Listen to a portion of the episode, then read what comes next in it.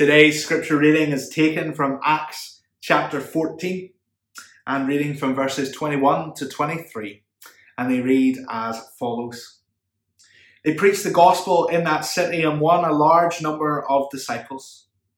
Then they returned to Lystra, Iconium, and Antioch, strengthening the disciples and encouraging them to remain true to the faith. We must go through many hardships to enter the kingdom of God, they said. Paul and Barnabas appointed elders for them in each church, and with prayer and fasting committed them to the Lord, in whom they had put their trust. And this is the word of the Lord to our hearts today. It is commonly shared advice that we should not make any big decisions on a limb, but rather that we should consider the positives and negatives and seek wise counsel before arriving at a conclusion. There are many big decisions which must be made in life.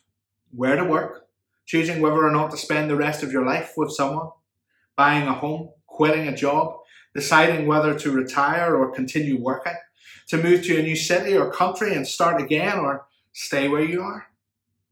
Life is full of big decisions, and whilst it's important to follow our convictions, the advice and counsel of trusted friends and individuals can be a very important part of the decision making process. In today's scripture reading, Paul and Barnabas find themselves in Derbe, where they have preached the gospel and won a large number of disciples to Jesus Christ. We're told that, that they continue on the work that the Lord had set aside for them to do. And as they return to Lystra, Iconium, and Antioch, they prayed and fasted, appointing elders to oversee the work of the churches there. Given the nature of the call of God which was on their lives, it was not possible for Paul, and Barnabas to remain and lead these churches. And therefore, they needed to appoint other individuals to do so. We're told that through prayer and fasting, others were appointed to fulfill these roles.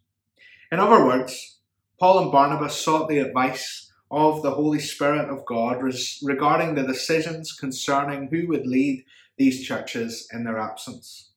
Paul and Barnabas were educated, intelligent, and wise men, yet they recognized the need for God to be a part of their decision making. One of the instances where it is important for us to fast is when there are decisions to be made. Paul and Barnabas serve as examples to us of the importance of seeking the face of God regarding the big decisions in our lives. As intelligent and as wise as they were, they recognized that they did not want to settle for their good, but rather God's best for the churches at Lystra, Iconium, and Antioch. As we continue to pray and fast together, may we too to recognize the need to seek God regarding the decisions we face in our lives. Let us pray together. Father God, I come before you seeking your best for my life. I repent of the times when I have kept you out of my decision making process and have settled for my good over your will.